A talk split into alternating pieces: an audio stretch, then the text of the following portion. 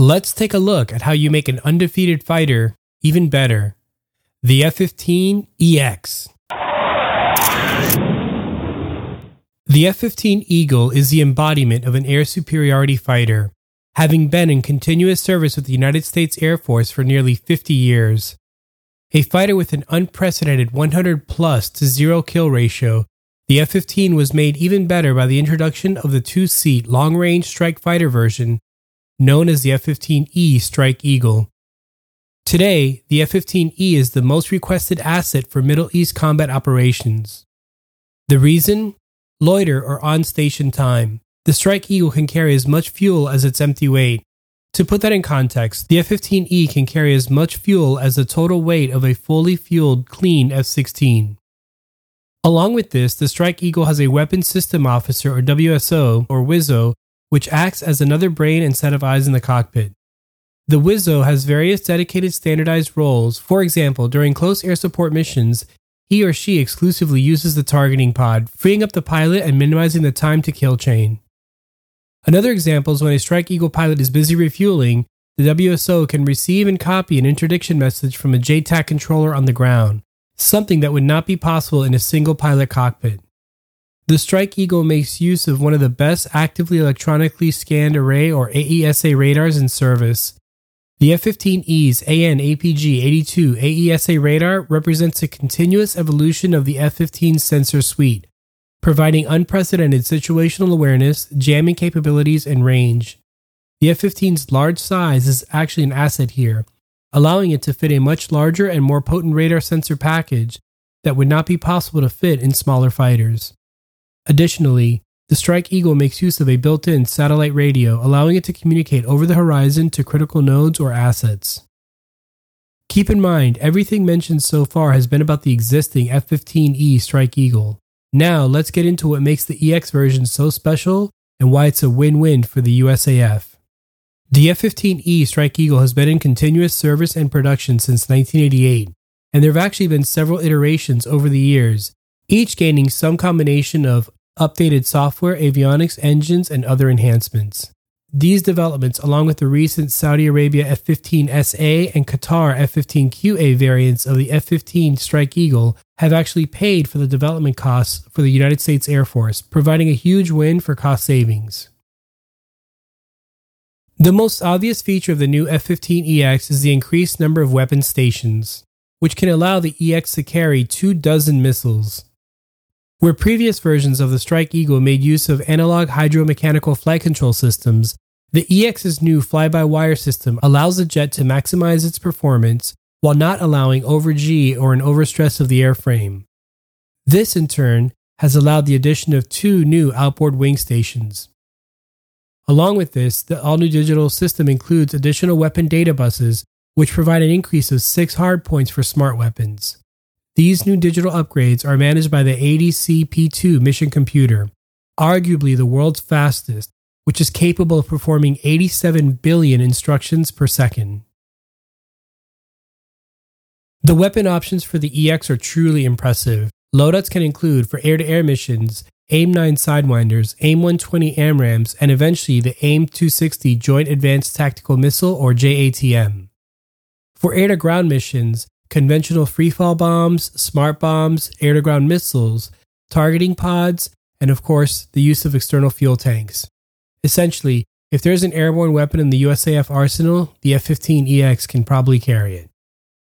Defensively, the F 15EX makes use of the latest version of the Eagle Passive Active Warning Survivability System, or EPAWSS, which is unsurpassed in its exploitation of the electromagnetic spectrum. EPAWSS is an all in one suite providing radar warning, geolocation, situational awareness, and self protection, allowing the F 15EX to operate and survive in highly contested environments. Since EPAWSS is all digital, a smaller footprint is required, allowing the F 15EX to carry 50% more flares and chaff as compared to previous versions of the Strike Eagle. EPAWSS is a major update that provides the pilot WSO team vastly improved assessment of the battle space and allows for deeper penetration of modern integrated air defense systems. Additionally, the F 15EX makes use of an upgraded user interface and cockpit display Details are somewhat classified, but early reports indicate that the new displays rival those found in fifth generation fighters. Powering the F 15EX are the General Electric F 110 GE 129 engines. The F 110 series is a proven engine, having been equipped on the aforementioned F 15 SA as well as on the most advanced versions of the F 16. With over 10 million accumulated flight hours, each F 110 can provide up to 29,000 pounds of thrust, has no throttle restrictions, and can deliver up to 750 hours of flight time before needing major maintenance. Additionally, the F-110s are more efficient than the Pratt & Whitney PW220 engines that currently equip about half of the existing F-15E fleet. The announcement that the Air Force would be acquiring the F-15EX came as a surprise to some. The decision is directly related to the Air Force capping its F 35 orders to just over 1,000 units, instead of the initial 1,700 plus number it had previously targeted, making room for the F 15EX. Essentially, the Air Force has decided that instead of an all stealth fleet of F 22s and F 35s, the Air Force will now be adding new non stealth jets as well. So, why the F 15EX? You can say there are two main factors. First, the Air Force's current F 15Cs have an average age of 35 years along with over 8,400 hours of use, and as such are nearing the end of their operational service life. Keeping the existing F 15Cs flying would require expensive rewinging and only be a temporary solution to an ongoing problem. Secondly, the F 15EX's 7,500 pound capacity centerline weapon station gives the Air Force the ability to air deploy a hypersonic rocket boosted glide vehicle such as the X 60. Being able to deploy a hypersonic vehicle gives the F 15EX weapon options not available to the F 35 and does not require the use of stealth to deploy. It also doesn't hurt that the F 15EX would make use of the Air Force's existing F 15 infrastructure and training pipelines, providing an additional cost savings and reduction in time to bring the F 15EX online. Speaking of costs, the F 15EX is expected to have a flyaway cost of $80 million, closely matching that of the ever lowering unit costs of the F 35.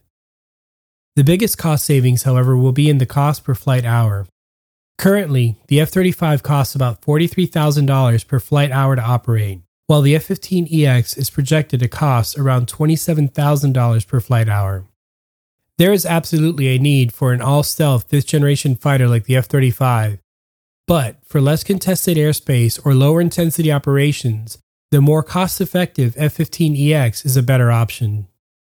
For now, the Air Force has placed an order to procure the first eight F 15EXs, with plans to order a total of 144 with a $22.89 billion contract. Additionally, the Air Force has also awarded GE a contract for $101.4 million to obtain the GE F 110 129 engines used in the F 15EX. The 144 F 15EXs will be used to replace the existing high time F 15Cs and Ds currently being flown by the National Guard. At first, that seems counterproductive, but when you consider the National Guard's mission to defend the homeland, where stealth is not a priority, it makes more sense. Still, Guard units can and often do get deployed overseas, so even this initial batch of EXs could see some action. And as far as the Air Force's existing F 15Es, it would also make sense to replace these with EXs as the older E models age out, but as of the making of this video, that is still under review. Although the F-15EX makes use of bleeding edge avionics and enhancements, at the end of the day it is still a fourth generation airframe, meaning its radar cross section or RCS is still large compared to fifth generation stealth fighters. However, the F-15EX is not envisioned as a day one deep penetration strike aircraft operating on its own. Instead, fifth generation F-22s and F-35s fulfill that role. One possible use of the F 15EX would be to have F 22s and F 35s conduct initial strikes to neutralize advanced air defenses, and then have the F 15EXs provide follow up strikes. Another possible application would be to use an F 35 as a target designator, staying ahead of the F 15EX elements. In this way, the F 35 could target enemy aircraft undetected and allow the F 15EXs to launch volleys of medium to long range missiles at the incoming fighters. The F 15EX's large fuel capacity and on station time also make it an excellent choice for defensive combat air patrols or as an always ready reaction force that can be in the air for extended periods of time.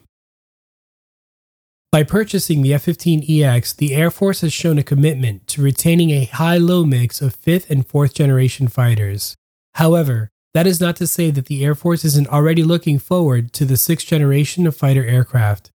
In fact, the Air Force's Next Generation Air Dominance or NGAD program is already underway for this exact purpose. Reports have surfaced that in September, a flight demonstrator has already been flying in secret and a next generation fighter engine is scheduled to be completed by 2025. Still, there is a growing need for a multi role fighter that can perform a wide range of missions and help close the air dominance fighter gap. The F 15EX meets these needs and more. What do you think? Does the F 15EX represent a great leap forward for the Eagle? Should the Air Force operate a mix of F 22s, F 35, and F 15EXs?